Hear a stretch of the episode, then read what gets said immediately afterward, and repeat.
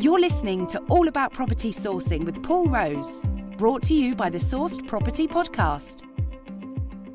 Good morning, good afternoon, good evening, whatever time of day it is, welcome to the Sourced Property Podcast.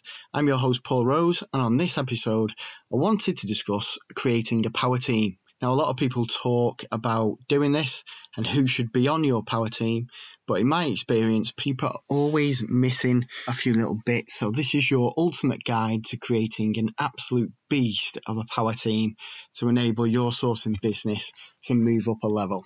First of all, what is a power team? Well, for me, this is vital to running a successful sourcing business made up from various professionals and people, all with the express aim to not only enable you to run your business, but to have it function properly. You know, it's, it's about leveraging other people's experience and time as well. Most sources are one man bands, and to think you can operate alone and with very little input from others is naive to say the least. You will, for an absolute fact, come to rely upon other people uh, and trades.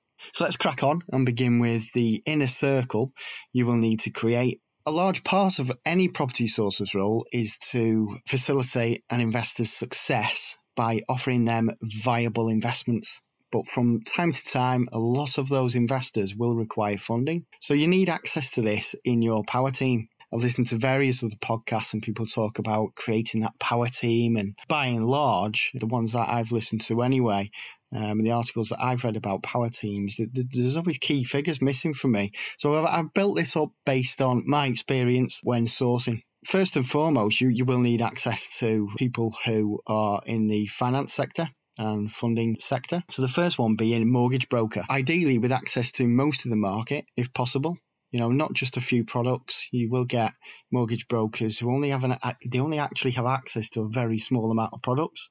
You know, as a, as a property source and working in the investment sector of property, you're going to need access to more than just a handful of products.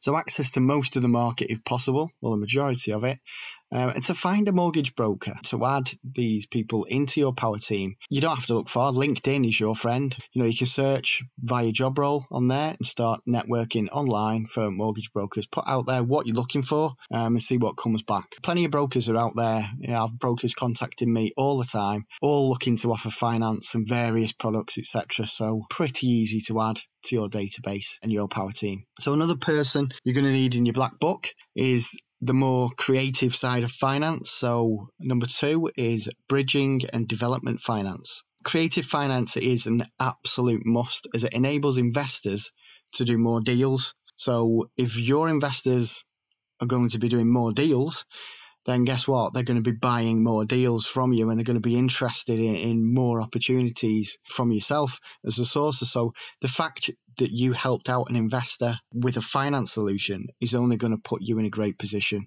So creative finance is an absolute must for any sourcer worth their salt in the industry. So next up, staying with finance is not your typical access to funding, but very common.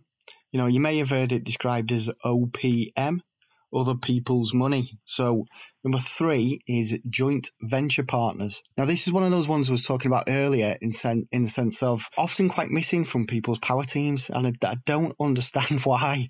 Because you know to facilitate business, you need money, and if you don't have any of your own when you're starting out, then you're going to go down the route of joint venture partners. So number three is joint venture partners.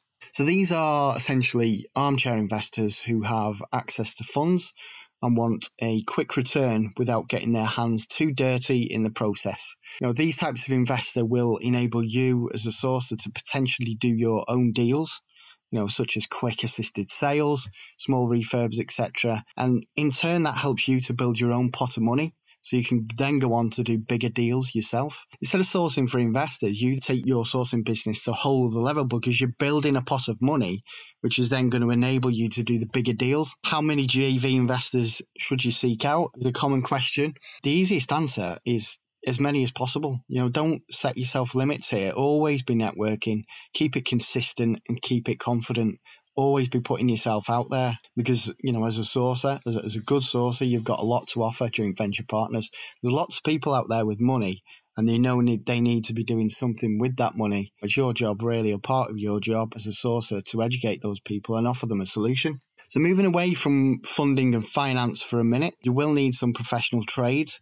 So the first up and number four in the power team is builder. Someone to attend viewings with you on refurbs and give you the all important cost of works because it can be difficult. You do need to leverage somebody else's knowledge and, and years of experience. So good builder is absolute key. So once you know the you know the standard charges for set items, you know for a medium sized kitchen, you know how much it's going to cost for a boiler, for flooring. Once you've got those set items um, and set costs, you, you'll be able to to calculate refurbs on most jobs yourself without actually bothering your builder until you actually need them. But they are important and they are key to your success. So, number four, that's builder. Moving on, number five, we've got architect. So stepping it up a little bit, architects, if you're looking at conversions, you know, medium to large refurbs, you may need an architect and they will be invaluable to help you assess, in the first instance, to assess the likelihood of how many units you can create on a project, all the way up to obviously providing drawings, which is their day job and what they're there for. But the top tip really is to befriend an architect. And do you know what? More often than not, they will give lots of free advice on the basis that you will then in return use them on your next project that you, you move forward with. So, you know, an architect is, is a great addition to your power team. Number six is another slightly odd one that you don't often hear people talking about in terms of power teams, but to me, one of the most important ones. Now, a estate agent is apparently, and I can say this because I'm a former estate agent myself, estate agents are one of the most hated job roles in the UK. know, I can't, I can't think why, but uh, yeah, we'll glaze over that. So, yeah, agents, why are they on your power team? So, well, I'm not talking about, you know, one agent here. I'm talking about multiple agents and not the big boys either on the high street. You know, avoid them. Approach the smaller, busy, independent agents who are snapping at the heels of the big boys and always looking to find an angle on doing more business. These guys are, you know, creative entrepreneurs and, and they're always looking for another income stream and a, a way of pushing sales like I said, you know, this is my background and I used to be an independent agent myself uh, not so long ago. And that is how I got into sourcing in the first place because I was looking for another income stream. The independents will work with you by and large if you position yourself correctly as a sourcer and offer them solutions to helping them move on stock that's sticking, struggling to sell, tired, ugly old properties. In time, these guys and girls will become your sourcing army, if you like, and they will in time, again, hand you deals that are yet to go live on the market, essentially handing you an off market deal. This is why you work with agents. It's the long game um, and it's all about relationship building, but an intelligent one that will bring, at the end of the day, bring you lots of business you know, and it's another one of those things you've got to stay consistent with it. You've got to build relationships with the right agents, you know, pop in for a copy, stay front of mind. That's what I would say. You know, you stay front of mind with agents, something lands on their desk. Who are they going to call first? You want that person to be you if it's a good deal. So on to, I think we're up to number seven now. Up next is an odd one for most people, and it won't be on many people's power team, which is absolutely nuts to me, as these people are fundamental to the success of any sourcing slash deal packaging business, and that's investors. Now, we touched on joint venture partners earlier on, but investors, you know, without a handful, and I mean a handful, without a handful of key investors to buy your deals, then sourcing becomes really difficult. Buying lists and is all good and well, but but to have people buy from you is, is difficult. And if you do not have that trust and relationship with key investors, it's tough out there. You know, when I was sourcing, I had a handful of key people who I would sell deals to. You know, time and time again, they would buy from me. And it was because I took the time to nurture that relationship.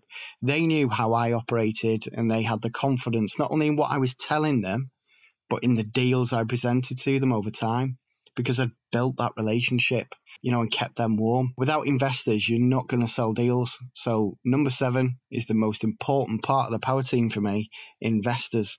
So I'm going to finish on number eight uh, because it's a slightly quirky power team, not your normal, but all these people need to be in there. And number eight is another big one and can save you a lot of money. Now this is, you know, important in terms of when you're doing the, the bigger developments. So number eight is planning consultant. These guys are expensive. Their hourly rate is eye watering sometimes, but a talented planning consultant can save you an absolute fortune, you know, and also help get your planning application through in maybe difficult circumstances just by way of navigating the relationships and the policies within the local planning office. I'm sure some of you have been there, been through that.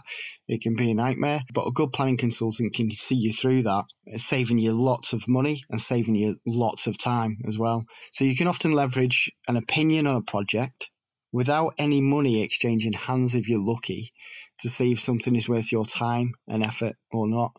So, you know, a good planning consultant, make sure they are in your power team. And again, where to find these people with planning consultants? Obviously, you want a planning consultant in your gold mine area where you're operating and looking for deals because you want the planning consultant to, to be au fait and down with the local planning office and for the planning consultant to have those relationships within the planning office and to know more often than not, you know, what's going to fly and what will get passed because they work day in, day out with the planning office. So again, you're leveraging their relationships as well on the other end. This has turned into a slightly longer podcast than I planned, to be honest, but I hope that you've got some good takeaways from this one and you look to apply them to your sourcing business. Most sources think of themselves as a one man wolf pack. That's the way I thought of it when I started out. One man wolf pack out to conquer the world. But in reality, you, you'll need to leverage many, many people's knowledge and experience, depending on what strategies you're focusing on and what you're sourcing for your investors, you're going to need, you know, a black book full of phone numbers and full of people that you can rely on and leverage. So until next time, that's it from me. Hope you'll join me again soon. You know, if you don't already, please like, share, and show some love for the Sourced Property podcast. And tune in soon for more property news, tips, debate, and sourcing advice. Okay, take care. Bye for now. Thank you for listening to the Sourced Property Podcast. Visit sourced.co for free training, videos, and blogs